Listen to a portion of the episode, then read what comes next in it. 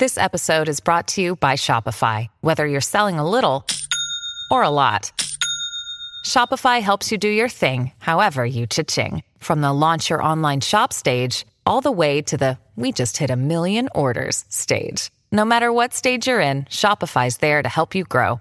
Sign up for a $1 per month trial period at shopify.com slash special offer, all lowercase. That's shopify.com slash special offer. Greetings and salutations. You've successfully arrived at the Bloody Disgusting Network. The passage of time will now bring you to something strange, unique, and idiosyncratic. Have a good time. There are certain rules that one must abide by in order to successfully survive a horror movie. Do you want to die, Sydney? It's your turn to scream, asshole.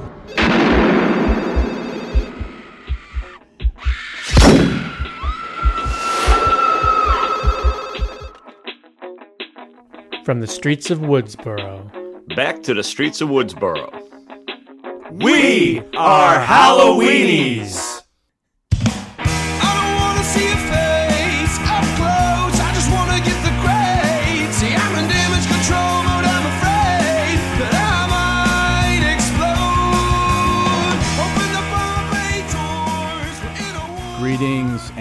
Welcome back to yet another episode of Halloweenies, a horror franchise podcast. Oh, a horror franchise podcast. Uh, we're getting a little uh, elevated here, as some might call it. Uh, very elegant, as always.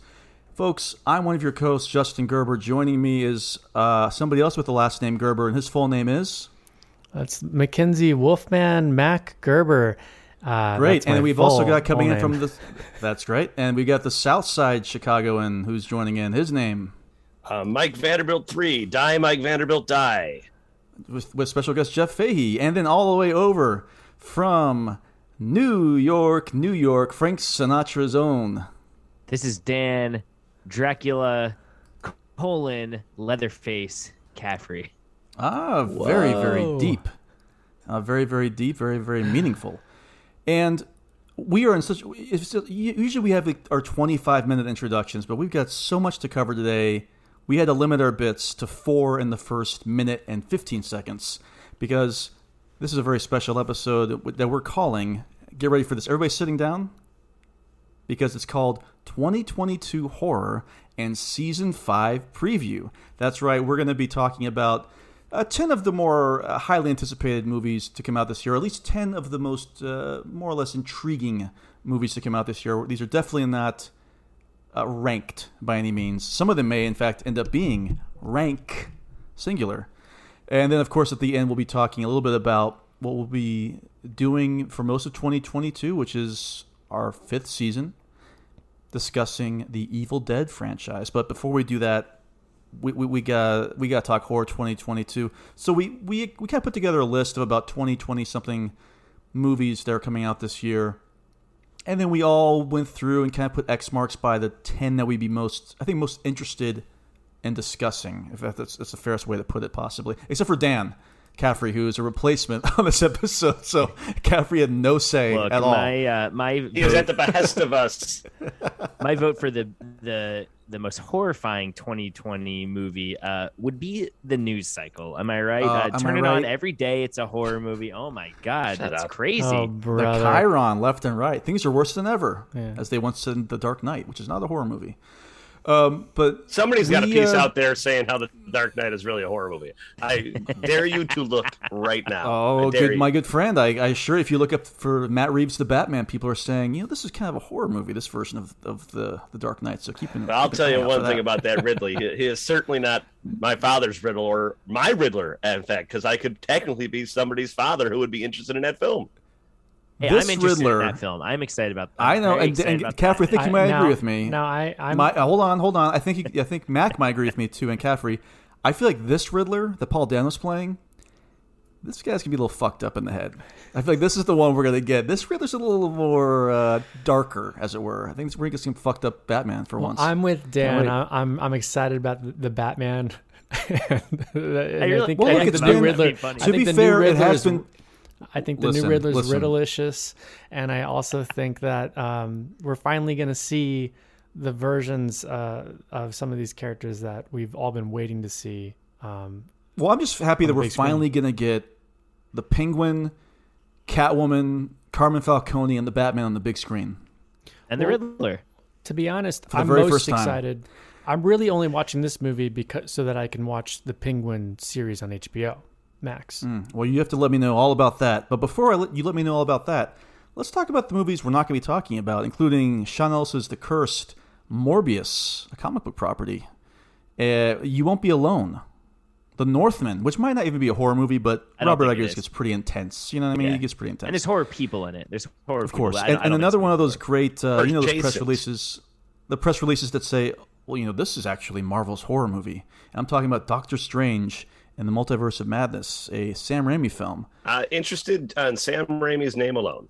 You got 100%. And don't worry, we will be talking about Sam Raimi later on in this episode. We are not absolutely going to be talking about Dark Harvest by David Slade of uh, 30 Days of Night fame, Hannibal fame, and of course, you can't forget the Twilight Saga Eclipse. Uh, we will not be talking about Olivia Wilde's "Don't Worry, Darling," even though it does look pretty interesting. Florence Pugh, this is going to be her. This is a little more suspenseful, a little more thrilling than Booksmart. Although I'll tell you what, High School could be pretty suspenseful. Am I right, folks? We're not going to talk about the return of Dario Argento with his giallo film Dark Glasses. We're not going to be talking about Keith Thomas's Firestarter remake. We're not going to be talking about Justin Simien's Haunted Mansion reboot or Eh, I don't know if I'm not sure if they're rebooting the Eddie Murphy film, but they're definitely making another Haunted Mansion movie. And and uh, a movie that hasn't even been officially announced, but God bless them, they worked so hard. It could come out tomorrow. Insidious: The Dark Realm, apparently directed by uh, the star of Insidious and the Conjuring films, Patrick Wilson. We will not be discussing Prey, the uh, new Predator film directed by Dan Trachtenberg. Whoa, whoa! But we will be talking about these first 10 movies. Let's, you know what? We've got the 10 here. We're going to kind of go in chronological order until we get to the to be announced, which is roughly 40% of this list. What we should do is let's give our temperature ratings. Like, where where do we stand? And like, uh, uh, so for for folks who don't live in the states and and don't practice Fahrenheit, pr- practice Celsius, if we said we're at 100 degrees, that means it's really hot. We're really looking forward to this movie a lot. You know what I mean? It's a good thing. You we're- saying the 100 it's- it's degrees is a good thing. It's a good thing. It's a good thing.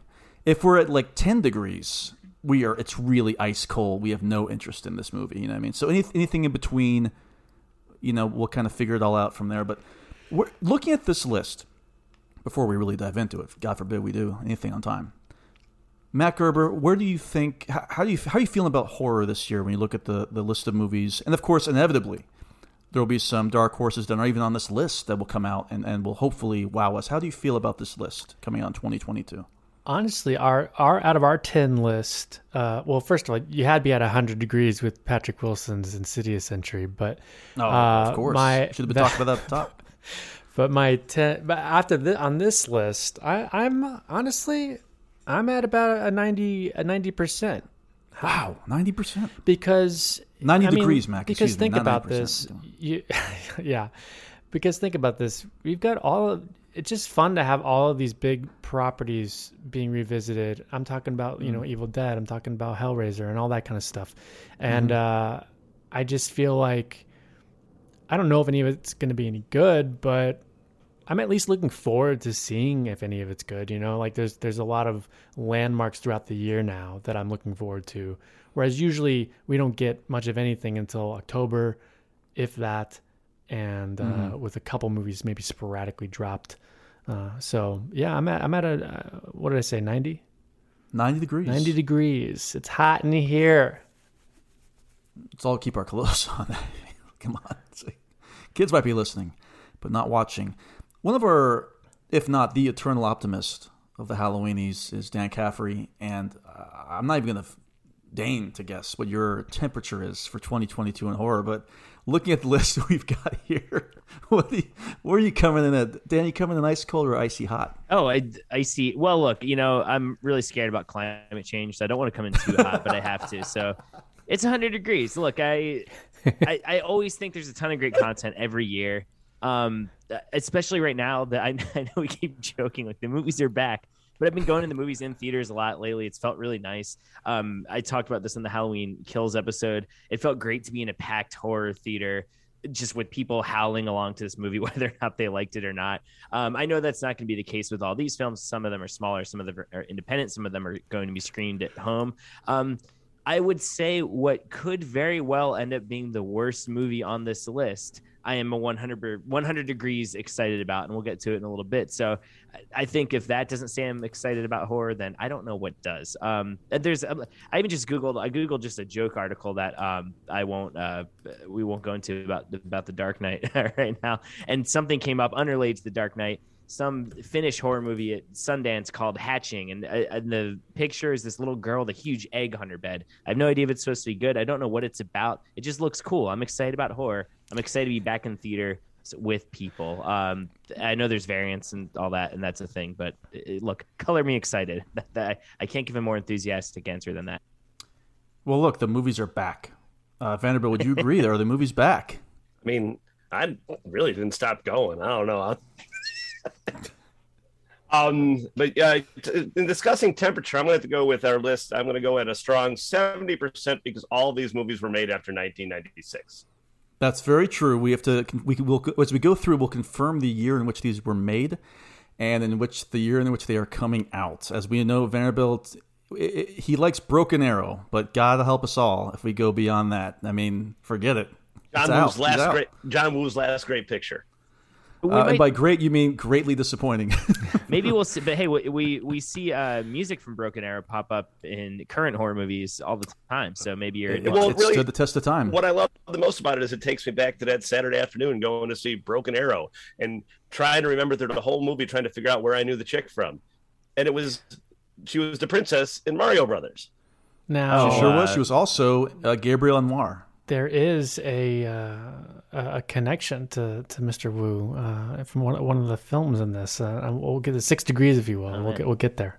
Is it six degrees of uh, Didn't Broken Arrow have the Howie scream in it too? The the yeah yeah the Mountain Dew scream. It does, but no, the the origin is actually from the ninth configuration.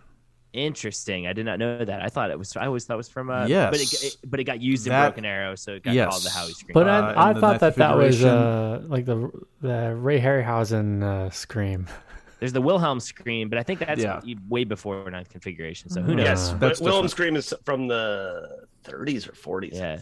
The yeah, point is, Broken way, Arrow is very important and and resonates in the culture today. Yes, it does. Thank you, thank you, Dewey's theme or what's it called? Like Brothers or something like that. I can't remember what the. It's called Brothers. It's on, it's on my twenty.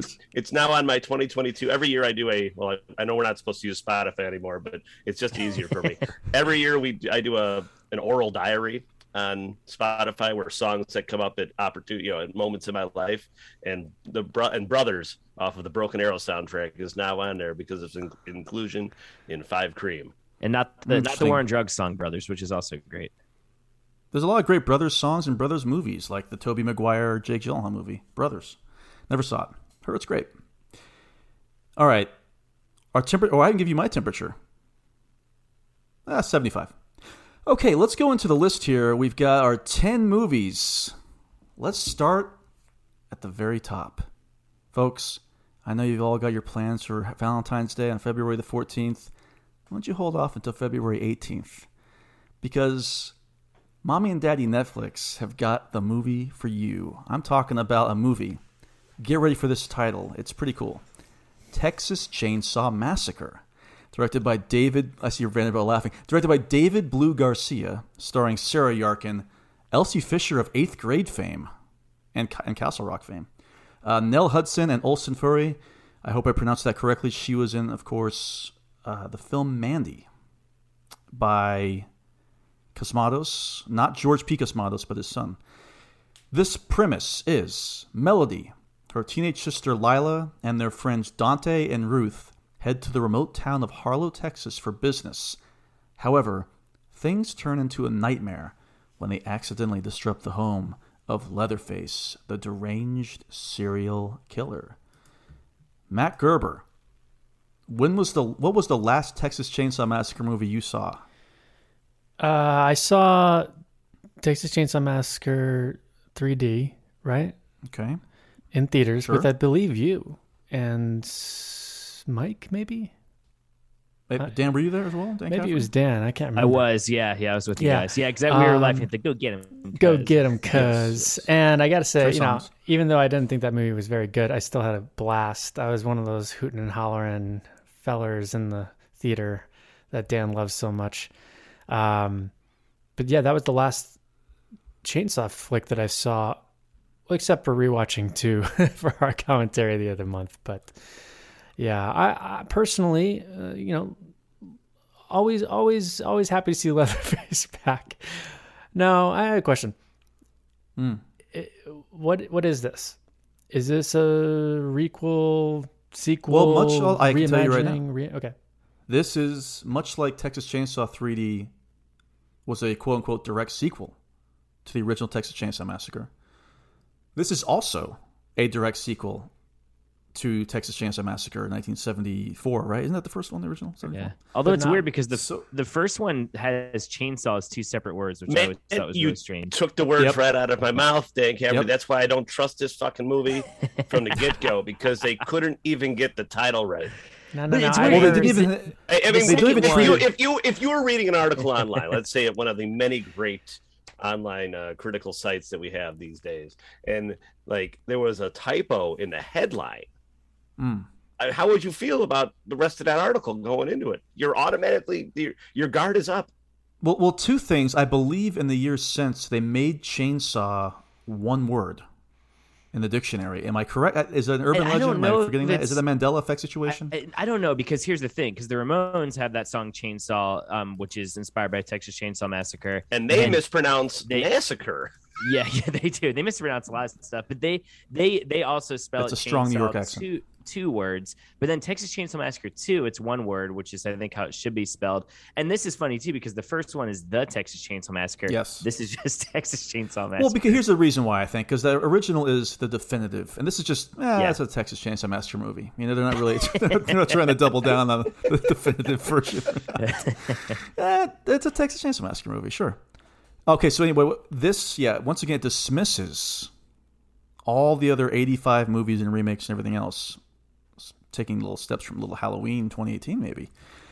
Uh, but apparently this is going to have Sally back as an older uh, uh, woman. Obviously, it's been 50 years, so she's going to be in this as well. I think that is the character uh, that's being played by the actor Olsen uh, Ferrari. God, I, I hope I'm pronouncing it right. She was in Mandy, if you know what I'm talking about. Uh, I might. I. I. Uh, this was filmed in Bulgaria. There was a lot of interesting You know, when I things on IMDb of- trivia. When I think of the deep south, uh, I think of little brisket, little uh, little big red Ooh. soda, or no, is it? Uh, yeah, big red. Uh, you know, the Yeah. gum, bubble gum one, and and Bulgaria. Those Good are the- alliteration, at least. wasn't bees. Crawl filmed in Bulgaria, which is also the South, kind of. Uh, or, was it not Bulgaria? It was it was some like European country. It I, I think you not might be right, but to be fair, it was South Bulgaria. So, you know, Yeah. they're trying to keep it consistent at least. Uh, that's, well, I mean, Bulgaria is the least of my worries, to be totally honest with you. Uh, the IMDb trivia had some very, uh, I'll put it this way. I believe sometimes you look at IMDb trivia and you, you call bullshit. The trivia on this was pretty well uh, written. I think that it was all very true. And, but somehow a lot of that is now gone. And let's just say that the early reviews, the early test audiences, were not very favorable uh, when it comes to this film that's coming out. But, uh, you know, look, it's produced by Fede Alvarez, who directed the movie that we'll be talking about later on this year. He also is credited for the co story. Now, that co story might very well be, well, let's just get rid of the other eight movies and pick up 50 years later. I mean, that counts. That's a story. Give, I just told me you my a story. Give me my check. Yes. Give me my check, Netflix. Carte blanche. Yeah, I feel like Netflix had like Ozark and Texas Chainsaw Massacre at the very top of their. Netflix, we, more like we gotta check make sure flicks. this gets it right. More like check flicks, the way they're putting out these movies, huh? Check flicks, two words. Uh, so, you know what? I haven't even seen. I have not even seen. It's called Leatherface, right? The the the prequel that came out a couple years ago. Yeah, I saw that one. I thought it was pretty good. I actually thought that was pretty decent. It's- yeah. It's it's fine. Like uh, it, it the twists and turns it takes are pretty cool. Yeah, that was a straight to video. That was not straight to video. One my I mean, that's one of my probably 40, yes. it's Wait, when did probably that like come the, out? the third or fourth best. of 2019, I think, or Yeah. 2017, maybe. I'd, Hmm. I'd That was a few years ago. I'd put it above. I mean, I'd put it above 3D Next Generation and the other Leatherface. Um, yeah, I, I don't know. I thought it was. I mean, it's not amazing, but I, it was be- like it was one of those better than it had, had any right to be kind of movies. Um, know what's interesting about this one though? I just found out is Colin Stetson's doing the music, which that's a plus. Like he's a That's super I can't believe that. I, I don't know, man. I it's funny because I I am excited for this movie. This is what I meant when I said, "Oh, the film I'm most excited about could very well be the worst." I mean, I'm excited just because it is a new Texas Chainsaw. Oh, I thought you were talking about Halloween Ends. No, no, no, no. I really did. I thought that's what you're going for. Rock, dude.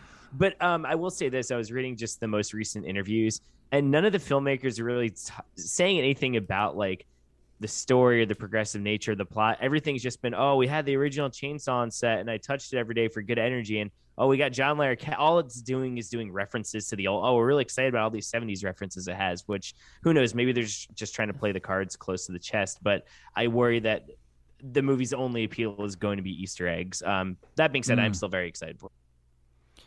I have an answer on the dictionary thing. Ah, yes, please. Merriam-Webster's waiting for. dictionary still has it as two separate words.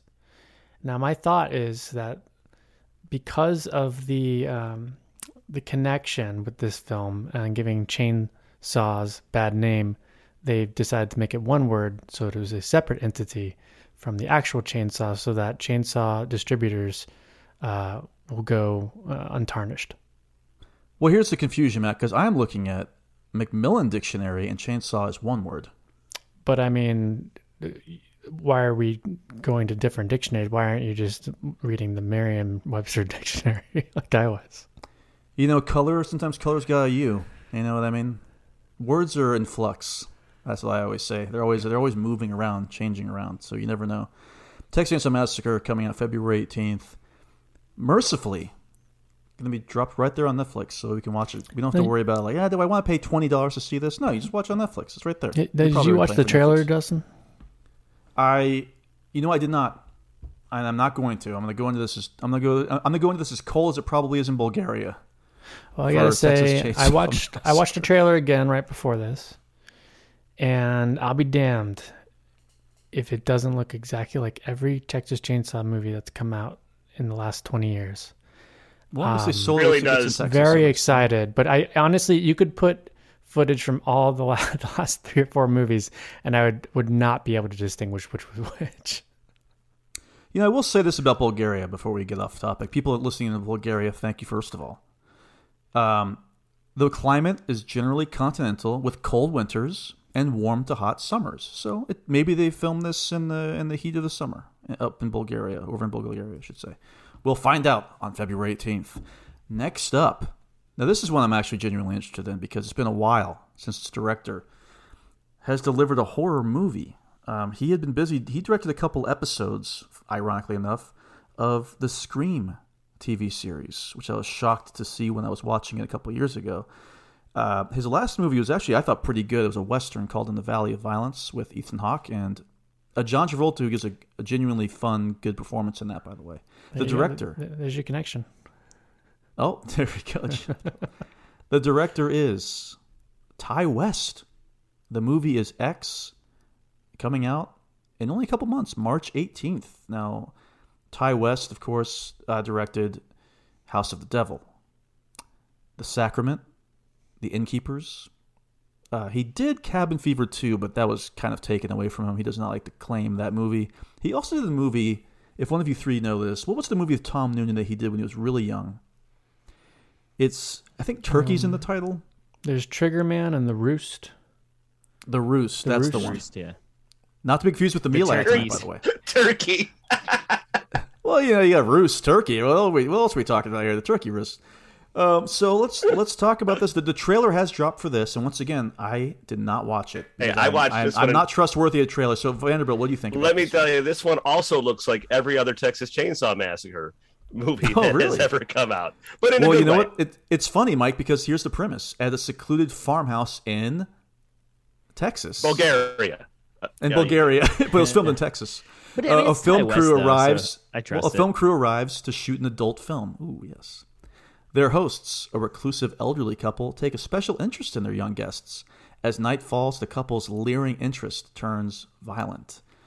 Um, I was- look, I'm 100 percent in on this one. I Yeah, I was joking about it looking like Texas Chainsaw Massacre, but Ti West movies are always kind of resemble something else that came before them, but they're always usually interesting. Like I really like this film, The Sacrament, which Yeah. is pretty much just a fictionalized telling of the Jonestown massacre. 100. percent Yeah. But it was tense and it was cool and it was good, and I like this one bringing in the uh, adult film element. hmm Uh, my friends and I, we did a trailer for one of those trauma um, trailer exploitation collections uh, called "Don't Pull Out." That was uh, about a bunch of it was about a, a porno crew filming a horror movie that was more giallo influenced. So I'm here for it. I think it looks kind of cool. I'm ready for this too. Uh, Mac, what do you think? Well, I was in uh, watching Scream again on the big screen, and this trailer popped up, and it was right after I had read from Randall and y'all that the trailer gave too much away. So I was watching it, but I, I was looking away. I was looking to the left. I was looking to the right. I was listening to it, but I was trying not to pay attention to it too much. From what what I did see, I thought looked pretty fun. Uh, I don't think they go too far, but you know, we watch so many movies, we can put these things together if you watch the trailer too many Mhm. times. Uh, I was happy to see that my MVP from Scream is in it, Jenna Ortega. Uh, That's right. little- Good cast. sister. Uh, Mia Um, Goth is in this. Brittany yeah. Snow and Kid Cudi. Kid Cudi is in this. I'm a huge Um, Cutter fan, and he's been doing a lot of great horror work lately. I think on Creepshow, and for real, I really do like. I, I like his music. I like his acting. I hear he's great in Jim White, which I've never seen. Um, I hear it's an awesome movie. James Yeah. White. I'm definitely Did looking I say forward to Jim. White? You said Jim yeah, White. well, him and I are Jimmy. friends, so yeah, you know, Jimmy Jim White, Rick, Ricky Dreyfuss, Jimmy White, uh, Marty Scorsese, and I all hanging out at um, uh, uh, what's that Italian restaurant in Hollywood? I was gonna say- Uh, the Olive Garden. Dantana's. Dantana's, is that what it's called? Yeah. Oh yeah, Uh, Dan, Dan Tana's. Dan Tana's. Yeah, there you go. Me, Harry Dean Stanton playing piano in the corner. Yeah. Oh, so Dan. Into this movie? Yeah, it's Ti West. I haven't seen The Valley of Violence, but I did rewatch uh, The Devil's uh, Devil's Rejects, House of the Devil, uh, in October with uh, our friend Casey Bentley, and man, that holds up. And I feel, and I hear what you mean. I haven't watched the trailer yet. I hear what you mean about oh, it looks like Texas Chainsaw, but I do feel like he is such a stylist, and he borrows from the past in the right way that I'm I'm excited about this film. Mac? I think the the reason it looks like Texas Chainsaw is that it was shot in New Zealand. I love this. Let's go. I mean, well, to listen. be fair, to be fair, yeah. uh, probable Best Picture nominee, The Power of the Dog, also shot over there in New Zealand, I believe. New So Zealand's got a lot of supposed West- to Take place It's, in the West. Yeah. It is very cheap right now to shoot in New Zealand. As we know, you know, uh, the Evil Dead, Ash vs. the Evil Dead shot in New Zealand primarily. And a movie Um, that we'll be talking about later on in this list, also filmed in New Zealand. So keep that in mind too. You know, look, Dan- I'm all in on Dan- this. I can't wait. I'm looking forward to this. I've been looking forward to the Ti West movie for years. It's been years since a Ti West movie came out. Dan mentioned. doing well. I was going to say do it. Dan mentioned Devil's Rejects. Like it definitely has like, like it looks like a more stylish version of a Rob Zombie movie. Uh, Low, low, low Barda. I like Rob. I think I like Rob Zombie more than than a lot of people. At least me. At least you like him more than at least me. But guess what? We'll be talking about Mr. Zombie, Mr. Zombie later on in this episode. But before we get to him, you know, I mentioned Ethan Hawke in Ti West's In the Valley of Violence. But he's going to be in a horror movie this year called The Black Phone, which comes out on June 24th, directed by Scott Derrickson, who did Sinister with Mr. Hawke. It was also, I believe, co written by C. Robert Cargill, who co-wrote or wrote Sinister with Ethan Hawke, and this movie also stars Mason Thames, the always reliable Jeremy Davies, and the great James Ransone, who was also in Sinister. This is what I've been told. Here's the plot, folks. Finney Shaw, a shy but clever 13-year-old boy, is abducted by a sadistic killer and trapped in a soundproof basement where screaming is of little use. When the disconnected phone on the wall begins to ring, Finney discovers that he can hear the voices of the killer's previous victims. Now, this is also, I should say, based on a short story found in 20th Century Ghosts by Dan. Mr. Joseph Hill, And son of Stephen? King. Um, So I'm sure you've read that short story of all I, of us, right? I have. It's funny. I read. I've I think I've read all of Joe Hill's work at this point. Um, it's a great short story collection, but I, we were talking about this over at the Losers Club, uh, me and Jen. I can't remember this short story at all. Um, I think what happens too in a collection where every single story is a banger, in a weird way, a lot of them kind of take over the memory of the other ones, if that makes sense. Like I there's three stories I remember from that collection so well, and this is not one of them. But I, I am excited about it because I, I don't remember there being a dud in the bunch, and I think it's got an awesome team behind it. More Ethan Hawke and more horror movies, please. I think he like brings like genuine complexity to the roles he's in. I love Sinister, so yeah. Uh, another one I'm excited. Hey man, I'm, I'm three for three so far. Excited about all three of these movies. Hey, Ethan Hawke, he commits. I've never seen Ethan Hawke sleepwalk his way through a movie, even if everybody else in the production might be. What about Mac, I'm Ethan Hawke. Stupid. Oh my god! All right, well, you for one, Dan. There's the please, yes, the, the slide whistle for that one. Dan, you got one over me this time. Wait, is he not in You son of a Sleepers? bitch. He's not even in fucking in Sleepers. My I don't think he's in Sleepers. That's why I was really confused for a second. I was really confused by your Marone. Marone. I think Brad Yeah. Pitt sort of looks like young Ethan Hawke in Sleepers. Yeah, I think I you got think the, that's the right. contacts in that one. Nuts. Oh, Mac, oh, well. what about you? What do you think about the black phone? First of all, you had a red phone for a long time. Your thoughts on black phones? Uh, love black phones. Love red phones. I've got my red phone. I'm looking at it right now. Uh, I, I'm I'm looking forward to this. I, I saw the trailer and I agree with y'all. I think Ethan Hawke always delivers. Looking forward to Moon Knight. Uh, Hellraiser. for now, Scott Derrickson's Hellraiser Inferno. I've come around on that film uh, in recent years after Hmm. six other films came out after that that that weren't very good. Um, but I'm excited to watch Sinister because Dan praises it, and now I have Prime again, and I can watch it. I'm going to watch Sinister 2, which was produced by. Uh, I think the Sinister distribution model is kind of sinister because that thing's popping over. It's on Showtime for a minute, then it's on Stars, and it's over here on Netflix. It's jumping all over the place. I can't I can't hold it down, so I gotta watch it soon. Um, but yeah, the trailer looks pretty good. I'm not a big fan of the idea of the phone and the. I know I the my whole thing is I don't want it to get really sentimental and sappy with the previous victim stuff. Like, just be scary. I, I don't I don't want like the I don't I don't need the ghosts of the previous victims like ganging up on him at the end. Like this is a December song, okay? Um, Ooh, well, Mac, I don't think this is hug me horror. Hashtag hug me horror. Vanderbilt, I hope not. I hope not. I, about I Derrickson's want it. black phone. I hope not. I want. I want it to be pretty terrifying. Uh, the concept looks cool if a little like overused. It reminds me of the last season of True Detective. Hmm. It reminds me of uh, Stephen King's. It reminds me of The Outsider, and and it, you know I I love obviously I, I, I joke about not liking movies made after 1996, but now it seems so many horror movies have to be a period piece set in the late 70s, early 80s because so much of technology prevents certain things from happening. But I'll tell you why I'm looking for this. Now the trailer does look pretty good, but I'm I like like see Robert Cargill as a writer. I appreciate that he's on Twitter like doling out that advice for young writers on a daily basis. So I think I'm I think he's just an all around good dude, and I'm looking forward to see what he brings to this movie. you, yes, I would agree with everything you just said, especially about Mr. Cargill. Uh, a beacon of of positivity uh, on, on that wasteland that can be Twitter often. Um, you know, it's I, I've enjoyed what I've read of 20th Century Ghosts. As a matter of fact, this is the next story for me to read. Is the Black Phone, and I started this that damn collection two years ago. Got a little distracted by the pandemic, and I haven't gone back to finish it yet. But uh, look, I'm in on this one too. I'm looking forward to this movie. Uh, Mac, your your birthday is only a couple days before, but we might have to ditch whatever party plans you've got to go see the Black Phone at our local AMC. I've already got my tickets purchased. They they they're holding two at the front desk for me. Well, hopefully they got a couple more. I don't Just want to go just a few. I'm laughing at our local AMC.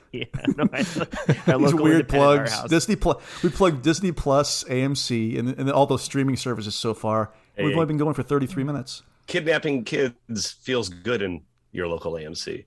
That's right. Well, especially here in in, in, uh, in this city. Um, there's no way to transition out of that. So let's transition into this. nope. July 22nd. Now, this is, of course, uh, 20 days after my father's 68th birthday. So keep that in mind. Mark your Uh, calendars, directed- listeners. Uh, I'm sure they already did, of course. directed by the great Jordan Peele, starring Daniel Kaluuya, Ki- Keke Palmer, Steven Yeun, and folks haven't seen him in decades. Thrilled he's back. Michael Wincott Yes. is going to be in this movie. I couldn't believe it. It- I have Here's to the great honest, thing about I this movie. Thought he was not with us just because it's been a minute. That, that- No, because he, he was also no. in um, West Westworld on HBO. Uh, I didn't I finish get- Westworld. I love him. Caffrey, He's you, awesome. you, you're Caffrey. You're thinking about Tom Sizemore. Yeah. Um, a new terror from the mind of the still Academy Award. too, isn't he? No, he's he's he's alive. but let's be honest. A new terror from the mind of Academy Award winner Jordan Peele. Guess what? I, I know nothing about this movie. Isn't this great? Don't you love it? I think I- that's there's two people. There's it- two people. At, I feel like there's two people. And correct me if I'm wrong. There are now two people in the in the the film industry who you don't have to know anything about the movies going in, and they, they're kind of like their own IP. You know what I mean? They they go past Marvel or Star Wars or any of their IP. Christopher Nolan and Jordan Peele. I feel like if people know there's a Christopher Nolan movie coming out, they're automatically going to be just intrigued to go see it. Same with Jordan Peele, I feel like, at this point. I don't know how much he's going to give away of this plot. Right now, Mac, you made a great observation about the poster, because the poster is this kind of looks like a, a small town in a mountain region, or at least a very hilly region, and there's a dark cloud above with a kite. And Mac, what was the comparison you made to that cloud uh, in the sky with the kite? Well, And just the- like and the, and the and the flags hanging down off of it. Now, just like when, when with the Blumhouse release of Blair Witch, it was originally called The Woods. I think Nope is secretly uh, uh, going to be revealed that uh, at some point that this is Back to the Future Four. As we Mm. all know, at the end of Back to the Future Two, the DeLorean uh, is hovering above the street um, with a very similar uh, uh, flag trail, uh, kite trail uh, down from the DeLorean, and it could be very well hiding in that cloud. Now, I don't think that's really happening. I don't know what's going on with this film. I know when I saw, first saw the tr- the poster, I thought it was a Pixar film. Uh, all, having said all of that, I love I love Get Out. I really enjoyed Us, uh, Yes. and I'm really intrigued. I mean, I, I I think you're right, Justin. I, I Jordan Peele's one of those guys where I, I don't need to know anything about this movie other than this poster. I'm already interested in seeing it. I would love to just sit down in a theater, only having seen this poster, and just seeing, you know, what's going to happen. Mac, Uh, what was your other alternate title for this again?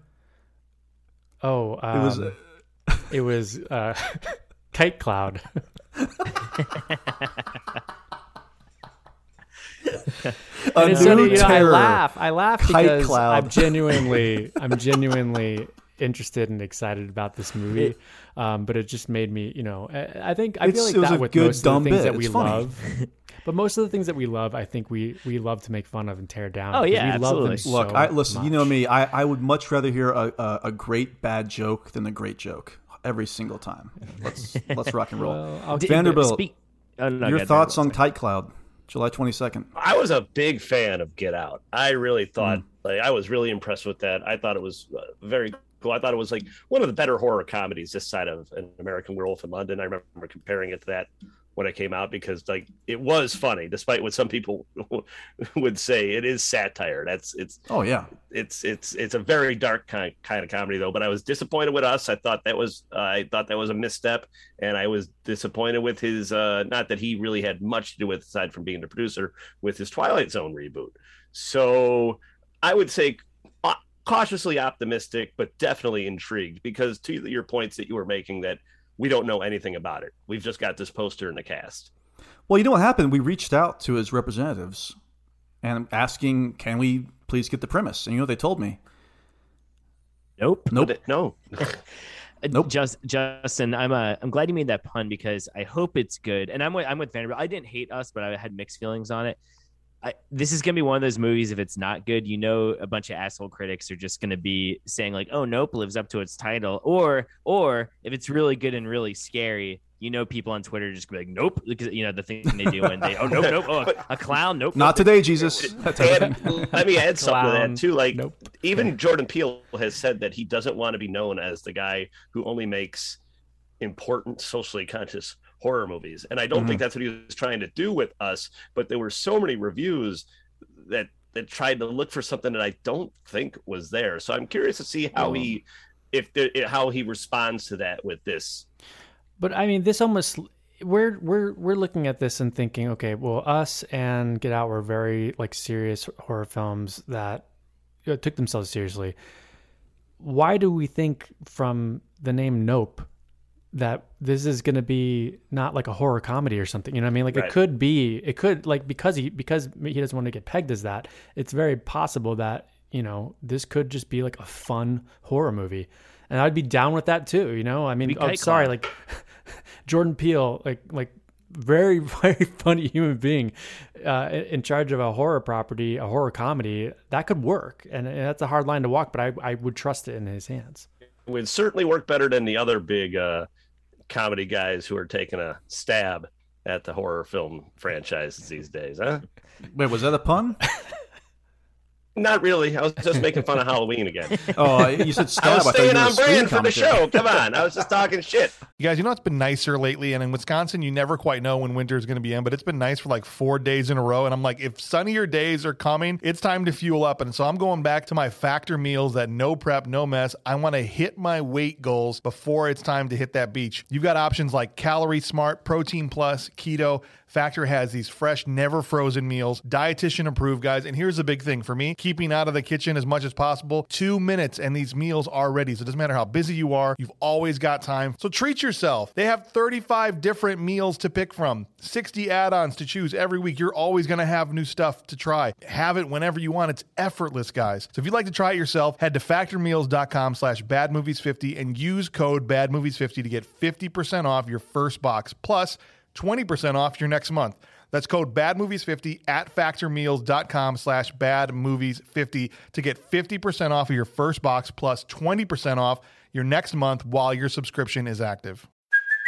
Hey, it's Kaley Cuoco for Priceline. Ready to go to your happy place for a happy price? Well, why didn't you say so? Just download the Priceline app right now and save up to 60% on hotels. So, whether it's Cousin Kevin's Kazoo concert in Kansas City, go Kevin, or Becky's Bachelorette Bash in Bermuda, you never have to miss a trip ever again. So, download the Priceline app today. Your savings are waiting. Go to your happy place for a happy price. Go to your happy price, Priceline. Hey, listen, I love the righteous. The righteous gemstones is doing terrific this year. Love, love what the love what the Halloween gang is doing over there. I wish they'd stay in in that county where the gemstone churches are right now. But God bless them. We'll talk about them in a moment. But before we get there, uh, there's a signpost up ahead, much like Jordan Peele's Twilight Zone, and the signpost says uh, 10 miles to Salem's Lot, September 9th, directed by definitely a writer director, Gary Dauberman, starring the always reliable. he- Listen, this is a solid cast, folks. Bill Camp, William Sadler, Alfre Woodard, and of course, Pilou Asbæk, who was in Game of Thrones. If you if you saw him, you know you know you know who we're talking yeah. about. Very good. Um, here's the premise for all of you non Stephen King heads out there. A writer returns to his hometown and discovers that the residents are being turned into vampires. Look, I love the book Salem's Lot. Uh, very good. One of my first King books I ever read when I was a young boy, decades upon decades ago at this point. Uh, I always liked the Tobe Hooper TV miniseries. Some great images in that movie, in that miniseries. Uh, wasn't so high on the TNT Rob Lowe version. I forgot all about Uh, that. It's not good. Yeah, a lot of people have Vanderbilt. You're not alone. I still can't believe that the Chapelwaite guys because I love Chapelwaite and it, it feels like such a different thing to me. Well, you know, you think you live and learn. Twenty years later, you know, lots changed. I'm sure in their own career, More freedom, for sure. Yeah. Um, my one concern is that this is the guy who wrote and directed this is the guy who does kind of funhouse horror, like the Annabelle movies, the Conjuring films. For me, Salem's Lot works best as this kind of quiet takeover of the town. I'm not sure. And as I say this, some of the scariest parts in Salem's Lot, the Tobe Hooper one, are like the jump scares. But I feel like this this property works best as kind of like a, a quieter entry, not a bunch of people like vampires screaming or jumping out of the blue. You know what I mean? Uh, Mac, what do you think about this particular uh, entry, this upcoming entry of Salem's Lot? Uh, I think the cast is really promising. Uh, I'm I'm about 50 50 degrees on this because the cast uh, balances out Dauberman's involvement. Uh, I just really don't think he's a good screenwriter. Now, Dan, he, you know, he developed. Uh, maybe it looks like he only did the teleplay, but I'm thinking of. Uh, I mean, he he, for, he for wrote and Swamp produced Thing, right? uh, Swamp Thing, which was Did- great. did you like And look, I yeah, I love it, man, and I love I, Hmm. I love it. I love it. Chapter two. I'm like the I know I defend that a lot. Um, but look, you Uh, know, I I, can't- haven't I seen can't Annabelle. abide by he's that, al- yeah, but- you have to remember he's directing this too, and I think the only directing credit he has is Annabelle Comes Home, which I which have was not a seen. very fun. I saw that with Randall Colburn of the Losers Yeah. Club. He's been on this podcast too. Uh, it was a lot of fun watching that movie. It's just a dumb, goofy haunted house movie. Essentially, it's PG thirteen. It's kind of tame. But was it Yeah. not? I wasn't. was it I, did, but I didn't competently leave that movie thinking, guys. I didn't leave that movie thinking, God, I hope he gets Salem's Lot. You know, it wasn't one of those Yeah. experiences. Well, no, what's interesting is that I, I know we joke sometimes about elevated horror, but look, I like a lot of elevated horror, and I feel like with a book like Salem's Lot, I kind of want one of the elevated horror guys to be handling it Yeah. for real. I mean, I want someone who can really get that character development going and work with a large ensemble cast. I'm not I'm not saying it won't be good. Like I said, I liked it chapter two, and I love Swamp Thing, and so I'm not I, I'm not completely out on Gary Dauberman. But when I think about what I love about Salem's Lot, you almost want like uh, the horror movie version of Robert Altman or someone to do it, which I don't know who, Yeah. who that is, but uh, yeah, I'm excited. Paul Thomas Anderson. Yeah, like I would, I- I- I- God, what a great swing that would be if, if he had done that. Oh man, and I mean, I, I am excited for it. I just because it sounds a lot. It's my, Mm-hmm. my favorite King book. Um, look, I will say I don't think any of the adaptations though have used the apostrophe at the front of the S because it's short for Jerusalem's lot, and this one's not doing it either. I'm not. I'm not. I don't mean to get hung up on titles tonight, but uh, it pisses me off. God damn it. It really infuriated me initially. I'm kidding. It didn't really infuriate me. All right, hey, before we, because I think uh, Mac and Dan I know this, but no joke, Vanderbilt, what was the original title to Salem's Lot when King was writing it? Do you know the answer? It's not lot 249, is it? No, that would be no. That that's would be Thomas Lot Pynchon. 49, Thomas Pynchon. Speak of PTA. it, it was called Second Coming. Yeah. I I saw a think that- movie called Second Coming. It was very different, though. I bet you it was. I'll guarantee you it was. Uh, so, what do you? Th- what's your temperature on, on Salem's Lot? Uh, Of course, the Man. temperature being a very, uh, you know, loose uh, bit that we've been doing for the last. It's Gonna be hard to top that Tobe Hooper miniseries. Mm-hmm. I never read the book, so I don't know how faithful that miniseries is to the book. But that miniseries is terrifying. Such great performances from David Soul and uh, is it which Mason is Uh, it? t- James Mason. James Mason. James Mason. Who, You as can't for do the master. Thunderbird, Thunderbird wine has a very unique flavor all of its own. Early miss James Fred Willard Mason. in it too. Yeah, That's right. Fred Willard. It's gonna be hard to top that. So I'm I'm, I'm down on the, uh, the cold side for this one. Maybe a, a ten. Is it a theatrical film?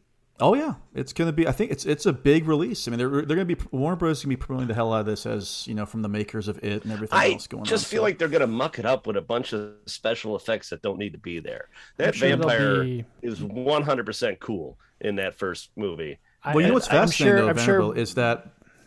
Go ahead, Mac. I was just gonna say, I'm sure we're gonna get like the reveal of the of the Barlow vampire.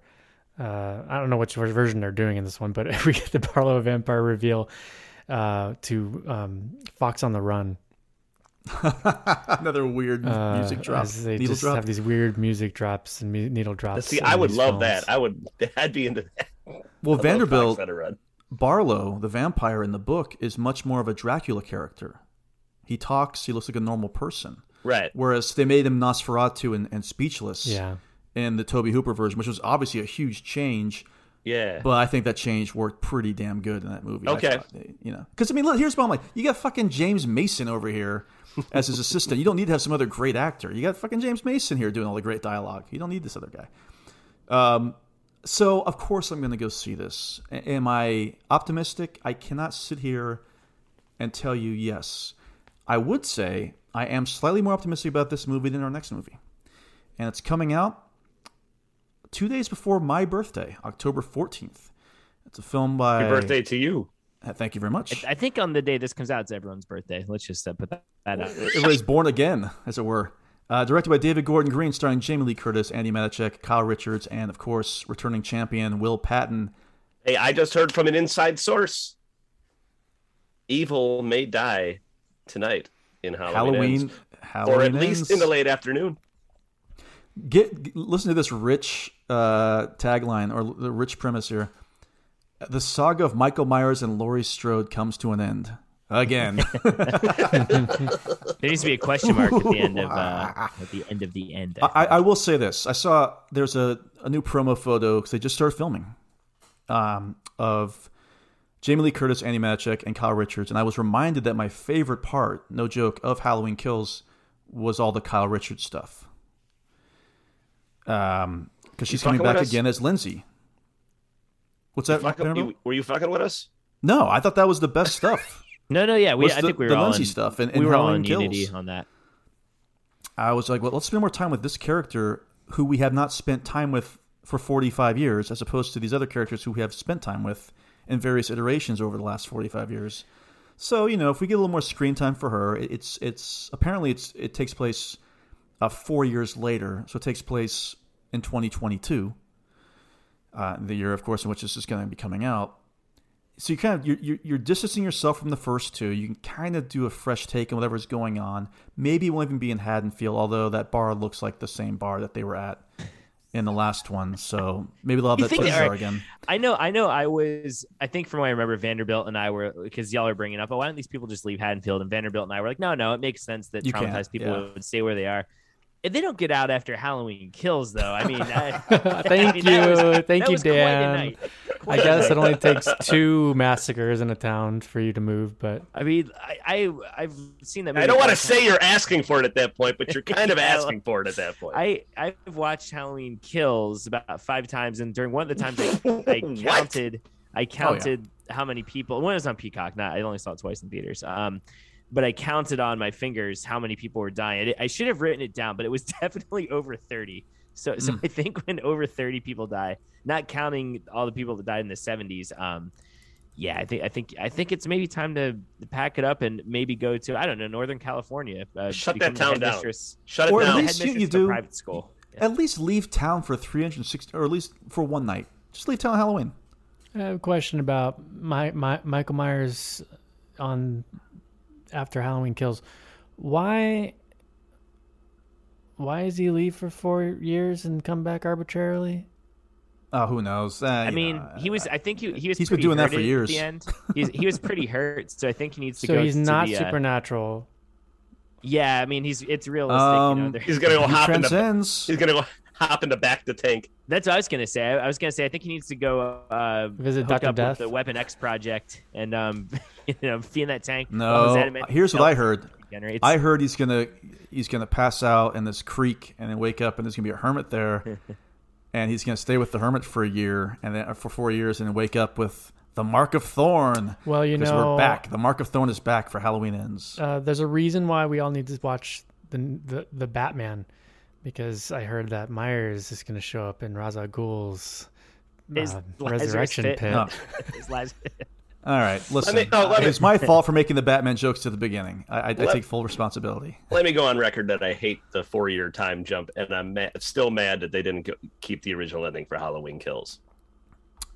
I know. that well, I ending guess the- was cool. I watched. I So- watched it on Amazon. It was good. Okay, I have a question for you, Caffrey. So I know they've got the the Blu-ray, the Steelbook has come out. You know, the Steelbook has come out. Now, is the alternate ending the actual new ending on there, or is it a separate feature? Oh, so I don't know. I just watched the ending. Um, if I'm being quite honest, someone ripped it off the Amazon stream. I Oh just my watched it on YouTube. Yeah, that's So- where I saw it. So, uh, so the ending I saw was exactly like the one in the screenplay. It's, um, I mean, honestly, it's the same. It, it, the way they did it in the theatrical release, it's literally just cutting off before she before she calls, um, or before Michael picks up and she hears the breathing, and then you see her walk out of the hospital. So, um, which I look, I get, I get why they didn't do that once they decided to do the time jump. Um, I still think it just adds more urgency and is a little bit more satisfying than the one we did get. I don't know. I'm I was anti time jump. I am wondering though now if it maybe because because you can't really escalate Halloween kills. Whether or not you liked the movie, you cannot really go more than that. I don't think. I mean, you, some might argue it already did. You know, go jump the shark, as they say. So I do think, and I and I love that movie, but I do think that um, the distance and the slowing down might allow the movie to end on a higher note and or at least a more universally accepted note because from as as awesome as it did at the box office it was pretty polarizing Dan, for, for fans do you I think this movie is gonna be a straight drama where Michael run walk, be- bumps into Laurie on the street and they just have like a conversation in a diner for two hours? Was this Manchester by the Sea? they're like the, Um, he's like you know i thought about it and those podcasters were right we just You know what, I would- each other in the eye. you know what, I- I- Said- well, look, said nobody ever. Here, here's what I'll say. Yeah. Here's what I'll say. It was a lot. Mo- January was a lot more fun. You know, covering Scream because I think we all uh, genuinely liked the new Scream yeah we were in consensus for like the first time ever I think. Um, but I think uh, last October was tough because a lot of us did not like Halloween Kills at all, and so that made it kind of like a slog of a month to have to kind of be so negative about the. i mean it depends podcast. I gave it. that it was, it was movie- a great month for me i loved it I gave that movie three stars out of four. You did, but Vanderbilt, record. every time you said it, there's always a caveat. it, was like, it was like, well, here's the thing. it was a ca- caveat laden three out of four. If you think about it this way, Uh, okay, so look, I look, it's gonna be, it's gonna be once again, it's gonna be our October coverage, baby. Halloween i'm fucking ends. stoked man I, I had a i had like one of the best octobers ever for lots of reasons and uh the Well, it was Halloween my birthday. I appreciate Kills it. was- yeah yeah justin's birth justin's birthday first uh halloween kills right after that oh, I got to Oh. sit um, in between these guys in the theater though. That was that was that was a real treat. I, I hate We to were s- laughing a lot, though. To be fair, we were having a Oh, fun we're having time. a good time. We were having I a good love you guys. I was being I was I was not being facetious. I had a blast in that You- theater you- that afternoon. You know, I love you guys and that I, I miss being able to hang out with you in person all the time and everything. I am so glad I didn't see it with you. That would Oh, have been, man. that would have been so, I would have Yeah, we weren't. No, I think Yeah. I think you would have still been able to enjoy it, Dan. But Oh, I, yeah. I, I missed. Oh, we weren't talking. I missed assholes, or anything. Dan's stern looks and shushes during the movie. the best was I don't know if we even mentioned it on the show, but Rothman running out of the place, and then the three of us kind of hanging out, and then the, the publicist walking up. Do you guys have anything to say, good or bad? oh, oh, I didn't know that. Oh, that's Yeah, she super was kind of defeated the best. She even she was like, I don't know about I this one. stuck around. I was like, I'll take this. Yes. Robin's vomiting in the bathroom. Oh God. It's the What was the best high movie budget- I've seen this year. It was a bloody. It was a bloody body count. To be fair, it was pretty disgusting. Dude, my, my Okay. Susan, uh, my wife loves it. She's like, that was the most fucking fun like I've had at the movies all year. So, and she hates like a lot of those Halloween movies. So, anyway, we, we So, so should take that as you will, that. listeners. she hates Yeah. movies. she liked this one. Um, next up on the list is a movie that has actually caused a bit of a positive stir at the Sundance Film Festival. And uh, you know, I had the review pulled up, but then I googled Bulgaria hot. so, gotta- so now I gotta find it again. What else But is it's, coming um, up on Bulgaria Hot though, Justin? Uh, yeah, to be fair, I had my safe search on, thank God.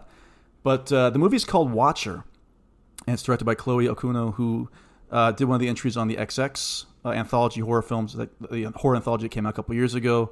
uh, this is starring Maika Monroe, who was in one of my favorite horror movies of the last decade, uh, It Follows, which I don't know if you listen carefully on, on the Scream film, was name checked at the Oh, very what? beginning. Uh, the movie was name checked. The movie It Follows. Oh, it follows. Yes, yes, of course. Yeah, Uh, and, and- and starring- the guest also, is Uh, of course, the guest is also awesome. Yes, uh, and this is also going to be starring Burn Gorman, who's been in a lot of things. But let's go deep, deep reference here. Torchwood, you know what I'm talking about, folks. He was on Torchwood for a long Oh, time. yeah. Uh, and Karl Glusman, who, uh, fun fact, uh, just got divorced from Zoe Kravitz. He's also in this film. And the premise is this: a young woman moves into a new apartment with her fiance, only to be tormented by the feeling that she is being stalked by an unseen watcher in an adjacent building. This has got some uh, the vibes I'm getting from this right away, and maybe I'm not sure if the three of you have seen this movie, and God forbid I, I I reference it here, but I have to because it's just a famous movie. Uh, Roman Polanski's The Tenant. That's all I'll say. I'm Well, getting some um, Tenant vibes. What do you think? Katie Rife, our uh, friend of the pod at Mhm. over at the AV Club, said it kind of feels like a modern day Giallo, except with less stylish clothes. Oh, so it sounds like 2022. Yeah. That sounds like Okay. some- someone's watching me, right? Oh yeah, yeah, it's- it's someone's similar watching me. plot to vibes. that, yeah. yeah, yeah, yeah. So here, Someone's watching me.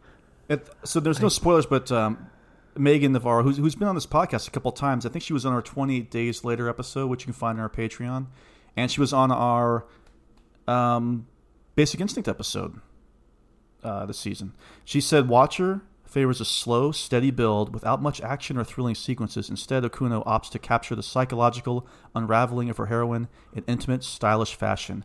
Paranoia and claustrophobia become far more crit- critical than the body count.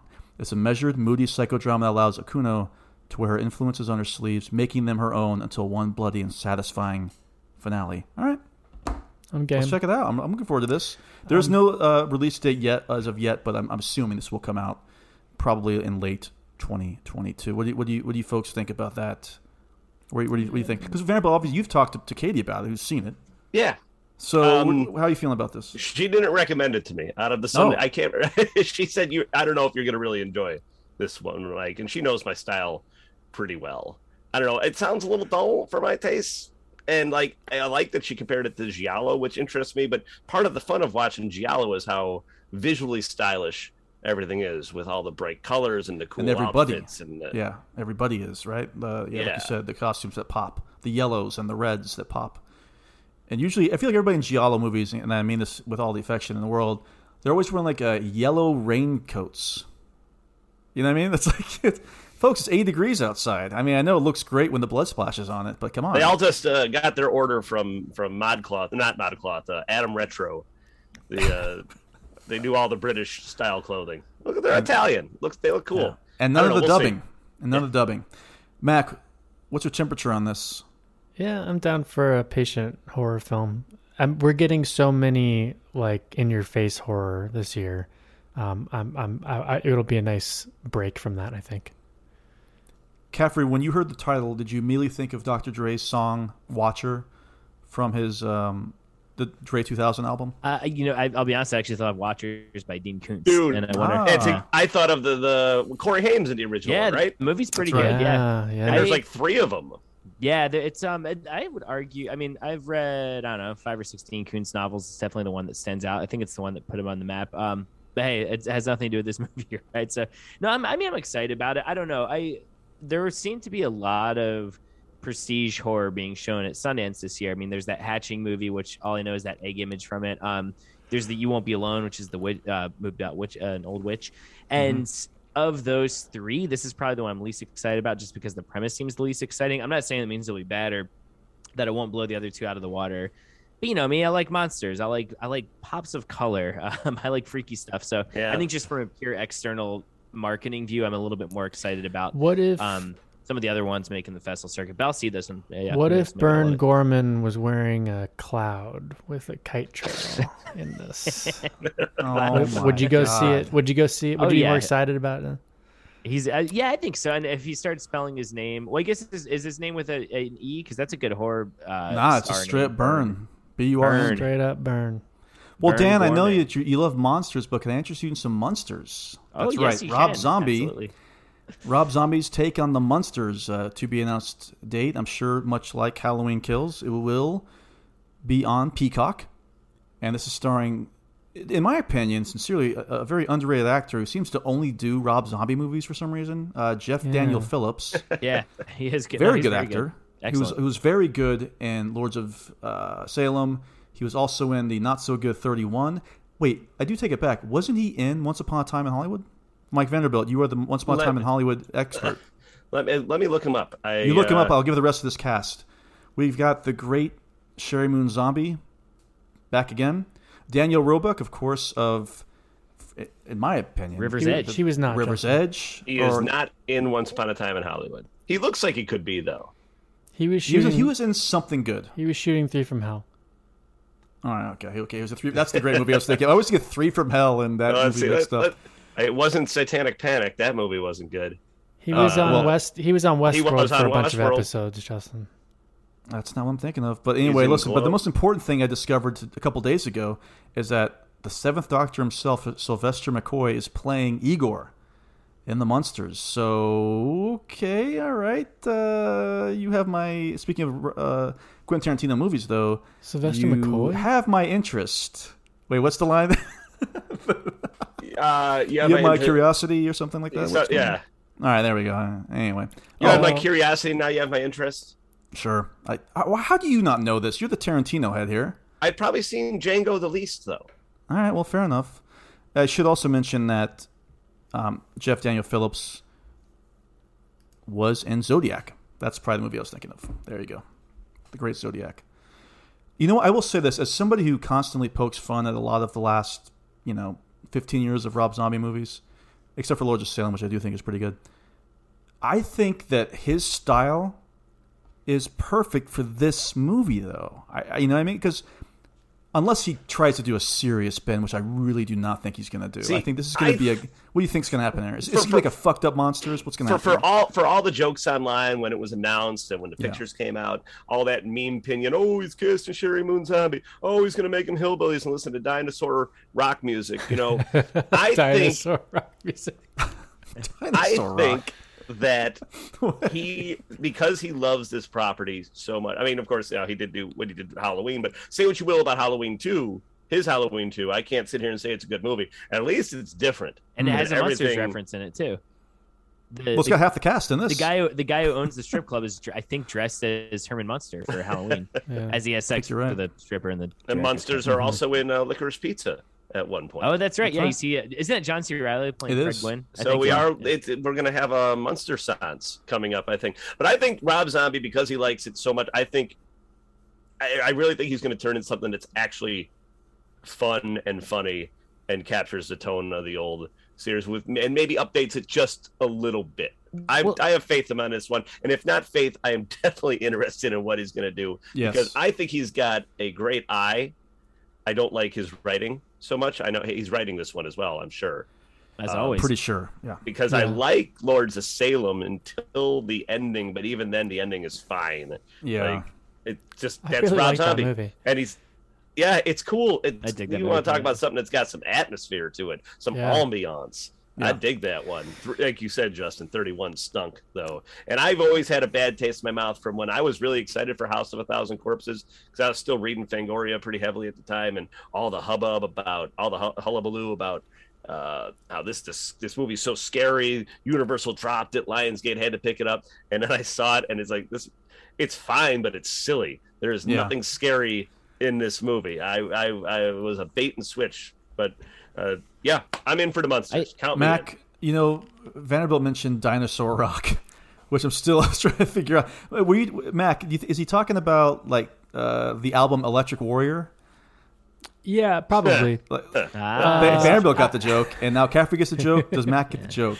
Uh, you know, T-Rex. Okay, go Yeah, ahead. I, I, I got it. Uh, I got it. It's very funny. ultimately, yeah, I'm actually very looking forward to this. I think it's all it's all going to hinge on the trailer. It, it, like you said, Justin, if it if it is tongue in cheek and it is zany and it is trying to be the Munsters, just Rob Zombie doing it, great. Because I think that that would be really fun and funny. Um, what I would like to see, because if it was like the Munsters from that era in today, do you know what I mean? Like, Like it'd a- be like a like, Brady- fish out of water kind of thing. situation? Like that could be really funny. Um, Well, they did the Munsters today in the 80s, if you remember. That's right. well, they that is rebooted the Munsters in the Oh, you 80s as the Munsters today. I can't. The guy who played Herman Munster in that is the sheriff and Demon Knight who gets punched th- through the head by Billy Zane. Wow. How about that? How about that Nice. poll? For you freaks Um, out there, you like that? Yeah, so I, I- I don't know. I mean, the bar is set pretty low. Um, but again, if this is a true blue comedy, like what are we comparing it to? Because he doesn't, he's he hasn't really done that in a while. So I'm I'm very interested to see what they did, what he does with this. Mac, let me tell you something I'm interested in, and this is a property that's near and dear to my heart. Uh, a film franchise that I like about twenty to thirty percent of, maybe even forty percent, and that is Hellraiser because Hellraiser is back. Yes. uh, directed by David Bruckner. And at first, I thought to myself, as I always think to myself about 90% of movie uh, press releases, why? But I, I will say this one has me a little uh, a little intrigued. It's directed by David Bruckner, who uh, very recently did a film called The Night House that came out last year that a few people here I know have seen and thought was pretty good. He did Ritual, which is available for anybody in the world to see on the Netflix channel. the Netflix channel. Am I 90 years old? But it is on the Netflix channel, folks. This movie is going to be starring Jamie Clayton as Pinhead.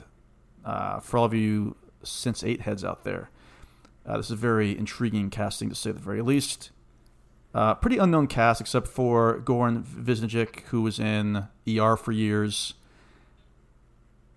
Here's something I discovered today too: the Odessa Azion is playing a character.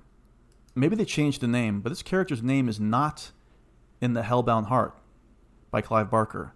So I'm wondering how much of a adaptation this is going to be, or are they just going to take once again, and maybe positively, the Pinhead, uh, the box, the Cenobites, and create a whole new story around that. Uh, Dan Caffrey, I know you're a really big Clive Barker head. Uh, how are you feeling about Hell, Hellra- this new Hellraiser that's supposed to be coming out this year? Look, there's nowhere to go but up with Hellraiser, right? Speaking of a low bar that Max said about Munsters, I mean, this. Yeah, is... I mean, t- to be fair, I have not seen all those sequels. I just know their reputation. Um, yeah, I'm excited. I, I don't know. It's interesting that it's not based on the Hellbound Heart. It, that no, no, does... it, it, could very well be. Maybe they oh, just oh, changed could be. the I thought you name. were saying it was. It could be. No, Yeah. no, just do something else. Do something new, please, God. Yeah, I mean, it, I don't know. I, I, mean, I look, I'll go see it. Right. I love Hellraiser. I love Clive Barker. To Mac's point, I mean, it's not like we haven't explored that universe plenty. Um, so, yeah, I mean, uh, yeah, I'm, I would say we're doing the temperature thing. I would say this one's like maybe a, you know, 70 degrees for me. Like I'm, I, it's like it's more of a legacy kind of thing. And It's I, like I should, it's like San Diego. Yeah, yeah, yeah, exactly. I'm at the seals, the the seal Cenobites. There's just a seal with The pins in his head. Coenobites. The Coenobites. Uh, no, and and I do like Hellraiser a lot, but you know I do drop off a little bit after uh, Bloodline, and I love the comics, I love the book and everything, but it doesn't.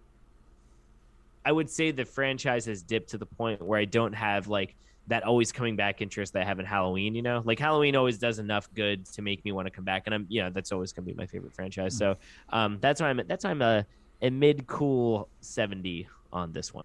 You know, it's it's and then for me, I feel like let's be optimistic. You know, 50 years from now, when we're at Mike Vanderbilt's funeral, and they say, Justin, what's one of your longest lasting memories of Mike Vanderbilt? And I'll say, um, he always thought that Hellraiser 3 Hell on Earth was the best Hellraiser.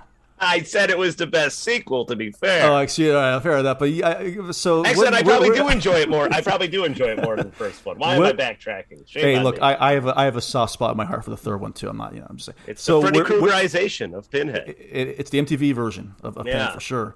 Uh, where, where do you sit on uh, I on really Hellraiser? I really, I mean, I, I checked the box on our list, but I, I really don't care because Hellraiser was just never one of my favorite franchises. That's and right. To piggyback on what Dan said, you can only go up from here, but I mean, that's, I mean, that's low, low, low, lowered expectations. I mean, this is a series that literally made movies in order to not lose rights. I really hope they bring. I really hope they bring in a police procedural element because that's always my favorite part Finally. of Hellraiser for films Yeah. when they bring in a police procedural element. They di- they did that have in- the cops. They did that in, in Inferno. Uh, I know they always do it. They do it a They couple did it in. Judgment. They did. Yeah. They did it. Uh, yeah, you know, I- I'm at I'm at hundred.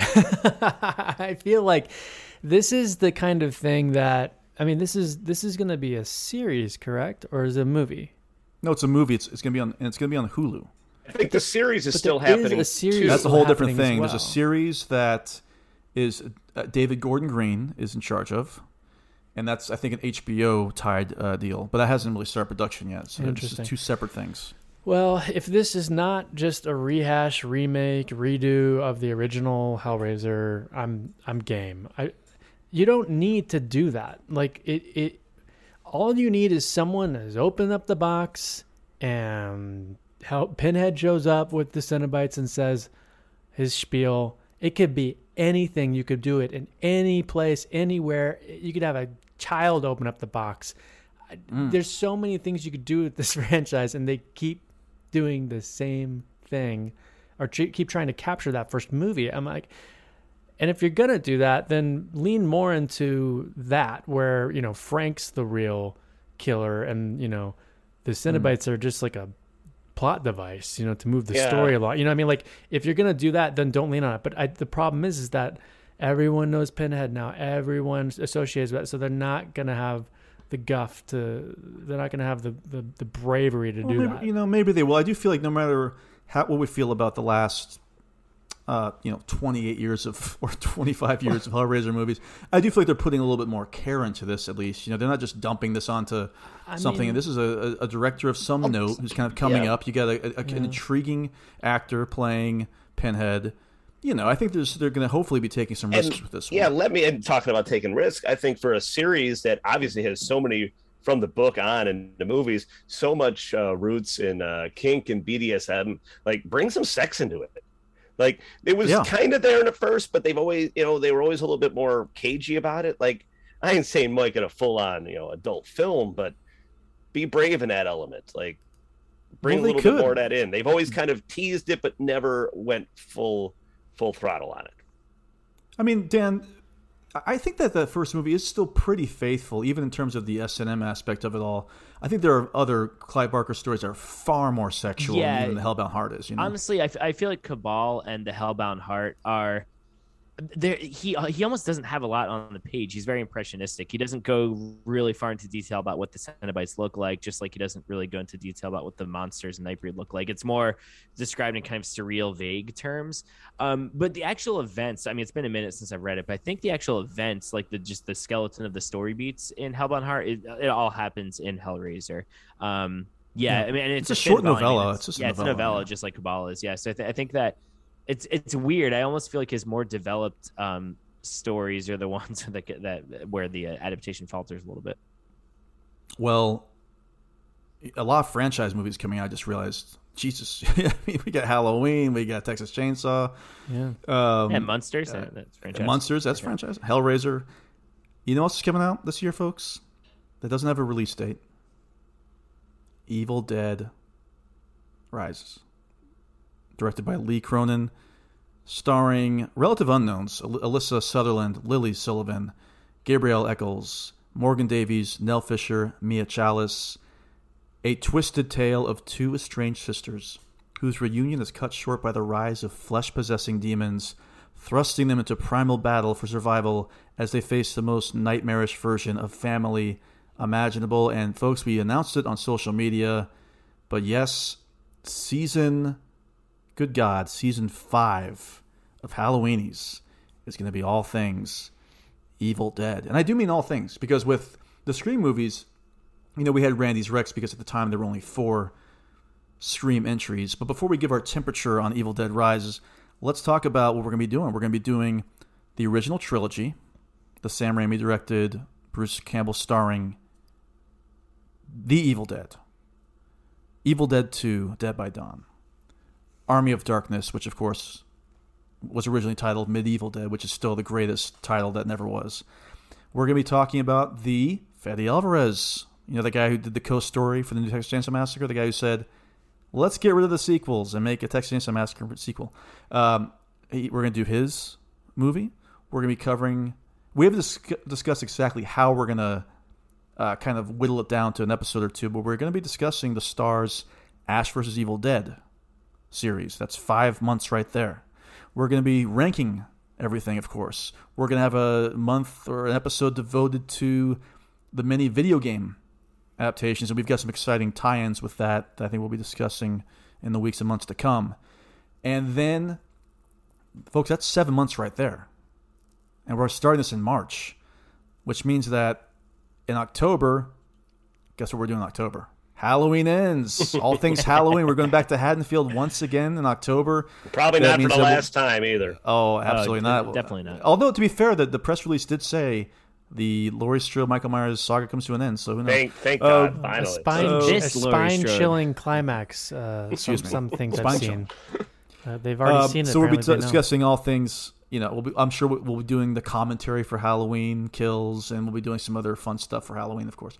Uh, now the question We'll be mark. due, actually, we'll be due for a Halloween season of the Witch commentary th- this year, That's right. You're right.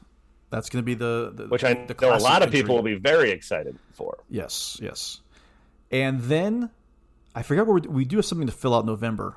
We'll, we'll be discussing it. We'll, you'll see our release date later on this year. But and then December, you know what? A couple years ago we did Black Christmas. Uh, this past December we did Black Christmas, and guess what we're doing again? Black Christmas White Christmas in December with Bing Crosby. Uh, Bing Crosby, of course. Bing, boff, boom. now November, Justin. I was waiting for it. November. Oh wait, is- Mac. What's November? November is our Evil Dead ranking. All right. Well, then what am I missing? If you get everything there, You you're missing Evil Dead Rise. You didn't plug it in. that I missed the goddamn new movie that's coming out. You're right. Wow. So we, we, we do don't not know when it's going to come. That's why. Yes. This is going to be dropping on HBO Max.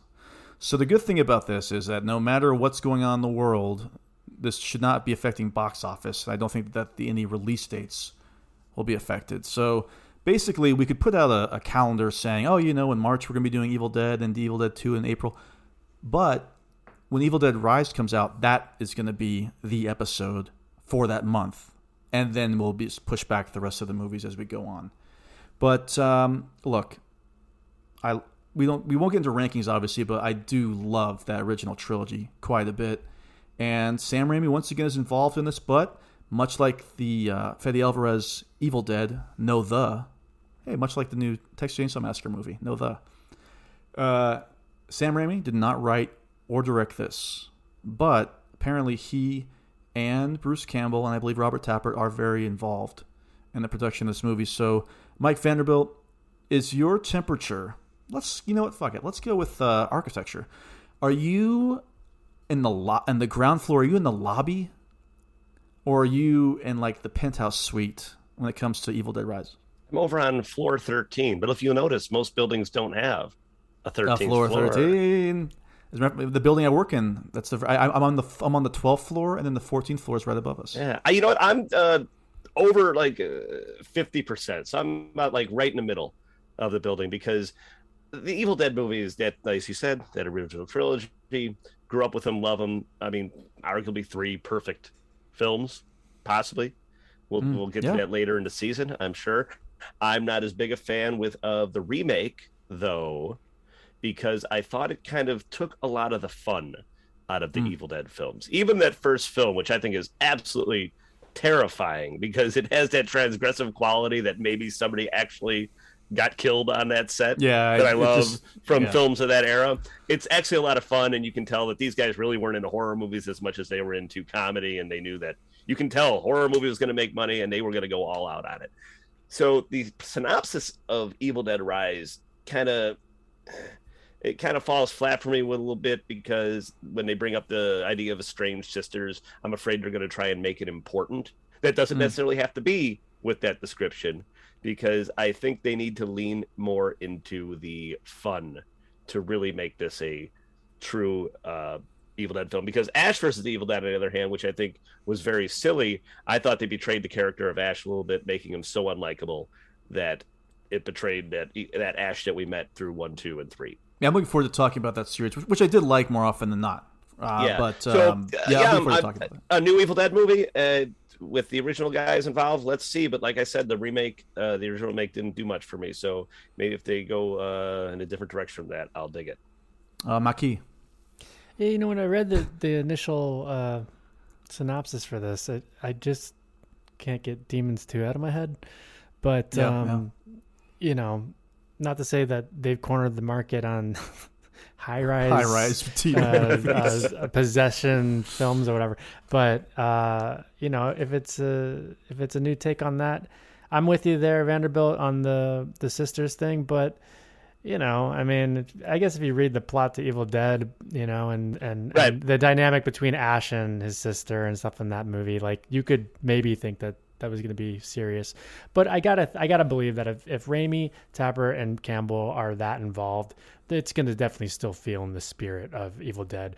And honestly, if you're looking, it's not like they decided to go back to serious with Ash versus Evil Dead. If anything, they get more Right. campy and more comedy um, central. So I have a feeling that this will probably be really fun and funny film. I would think, right?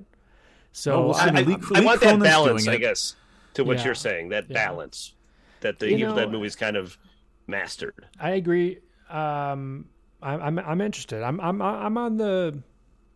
I mean, how many floors are in this building? I'm closer to the penthouse because I generally, you know, I'm just a bit. I don't want to give my. I don't want to start ranking things because I start. I could rattle them off. Yeah. But I'm very generally interested in this. Um, yeah. So we'll see. Well, Lee Cronin, who's directing this, also wrote it. So this is a kind of, God, I don't, I hate when people use this too much, but it is auteur driven. You know, this is somebody's vision that he's putting onto the big screen, or should I say, the small screen on HBO Max coming soon. Uh, I'm Caffrey, looking, I know at, I'm, looking, I'm looking at his other movies and Not a lot. Just done That's sh- shorts mostly, Mhm. and all the posters look a little dour. But maybe that's just how they sell horror movies now. I don't know.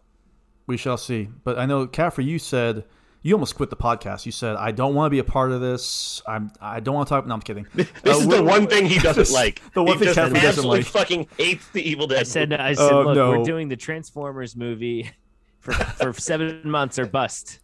Or We will leaving. figure it one out. We one will figure one it out. minute of the well, the Transformers movie, minute by minute. yeah. But no, how are you feeling about this uh, this new entry, Caffrey? Where's what's your? Are you on the the the ground? Mac, you know, I apologize. Real quick, Mac. You in the you in the lobby or you in the, the penthouse? Where are you? What floor are you on? I said I'm closer to the penthouse. I, I'm Closer to the I'm- penthouse. All I'm, I, they haven't given me a reason to start doubting it yet. I mean, as soon Okay. as we start seeing anything from it, or as soon as more details come out, I might start. You know, that I might start taking the elevator down a couple of floors. But Fair we'll enough. see. Fair enough. Caffrey.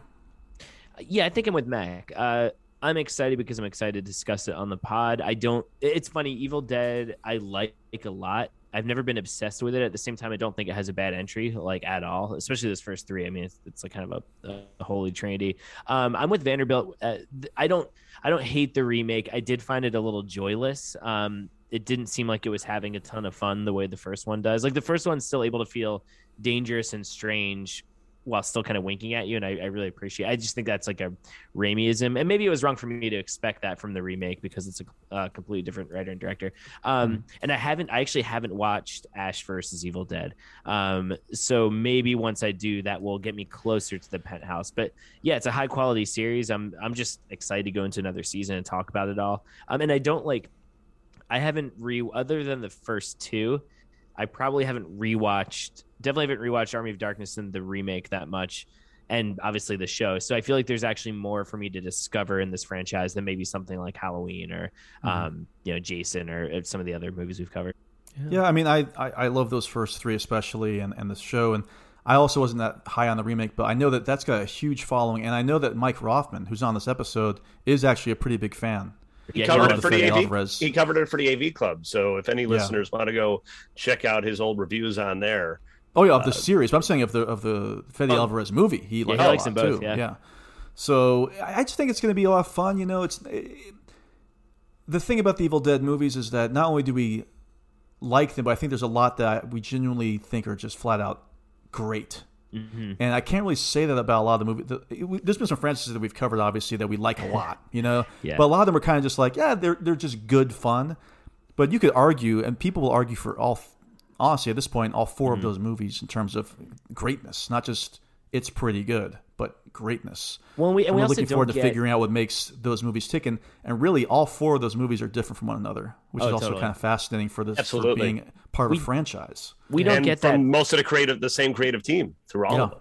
we also don't get that like i mean kind of like scream in a way actually i mean but there's a little bit more to cover than there's for scream um we don't get that slog period either you know like with halloween even though i love a lot of the movies the timeline shit just gets really Yeah. exhausting like there's so much you have to cut there's so much um uh like rigmarole you have to cover with halloween and jason and and uh, honestly even um uh friday the 13th and freddy too because there's so many entries there's all these different fucking timelines there's a bunch of really questionable decisions throughout. Evil Dead doesn't really have that. Like it, where I, I think it will stay really fun and light. Not light that we're not delving into it, but like springy and on its feet. I don't think there's ever going to be a part, a, a stretch of this season where we're going to feel like we're banging our heads against the wall. Um, Yeah, it's just gonna be a fun time, yeah.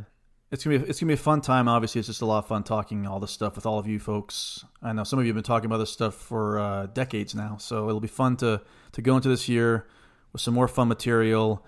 And I mean, we, we could talk about Evil Dead all night, but why not just do it all year? So let's stop the episode right here. and if you uh, haven't subscribed to our Patreon, please do. Uh, Patreon.com backslash Halloweenies pod. Uh, for January, we did audio commentary for I Know What You Did Last Summer. And we also did a, a full movie uh, review podcast on John Carpenter's Prince of Darkness. Now, the next episode you'll hear on this main feed is going to be our big Scream season finale. We're going to rank the Scream movies, and I'm going to say it here in recorded fashion, so you have to hold us to it. Because there's only five movies to rank, it won't take that long, but we'll also rank the killers. Huh? That sounds fun. Everybody, out, everybody in the video is like, "Oh my god, what am I going to fucking Great, do? yeah, I'm like, Stu and no, Billy, got oh my god!" No, Well, I but it's going to be a lot of fun. o- There's only one great set of killers in that series. Well, well, that- that's that'll be the challenge of ranking three through seven, won't it? Uh, or four through nine, whatever the fuck it is. Um, so uh, yeah, that'll be in February, and we got a great season uh, five ahead after that. So, uh, but of course, until then, this is the last time we're going to say this catchphrase. Will, We'll be, be right, back.